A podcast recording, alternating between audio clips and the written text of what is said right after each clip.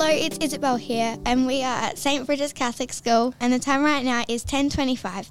And today we are going to be interviewing three, three kids from St. Bridget's. Their names are Malia, Lila, and Abigail. Today we are going to be talking about St. Bridget's new pods. The topics we are going to be talking about are what is your favourite thing about the pods, and the different ways teachers teach. But first, let's talk about how the pods have changed and the way that you learn. There is multiple rooms to learn in, and I love the fact that you can just move around and you're not crammed, and you you you just have to be independent, and I just love that. Sometimes for maths, the teachers get us lollies for us to help us learn, and we also got to do group challenges with marshmallows and spaghetti to get to know other people that we don't normally talk to or play with all the time, and I think that's really cool. I like that we can split up into different rooms to learn and that they all have like couches and beanbags in them. Thank you. All right, our next question is why have you chosen this story? We cho- we chose this story because we want more people to know about St. Bridget's and their pods. We would also like more people to come to St. Bridget's because it's a safe and happy environment. There is a lot of room to move around, and it's just very different to other schools. Thank you, Abigail. What about Malia? I like the pods because they're very spacious and we don't have to be crammed in a four corner, boring old classroom. And there's so many different rooms and different ways that the rooms can help you. Like, there's the blue room is like a meditation room for me. Thank you, girls. Um, what is your favourite thing about the pods? I like the bean bags because they're really comfy and they come in like all different colours.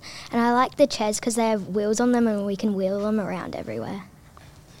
My favorite thing about the pods is the rooms are very colorful and there's just so fun to be in and that the pods have lots of different types of seating and is really comfortable and I also like the marble jar.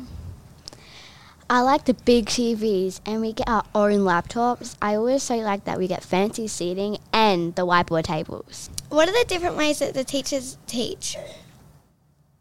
I think that they teach differently because we have so much room and it's just good to have two teachers to walk around to supervise everyone. I always think it's good to have two teachers so they can combine their ideas to make a really like brilliant lesson. My uh, so both teachers have a different idea of what they want to do and how they want to present the work. So they all have different ideas how, um, how they want to teach. They put their ideas together and they make an amazing lesson instead of having one teacher. So one teacher would just have their own lesson and there wouldn't be any fun in it. I like that one teacher can teach and the other one can look out for people not doing the right thing and they can get the the right consequences. Mm.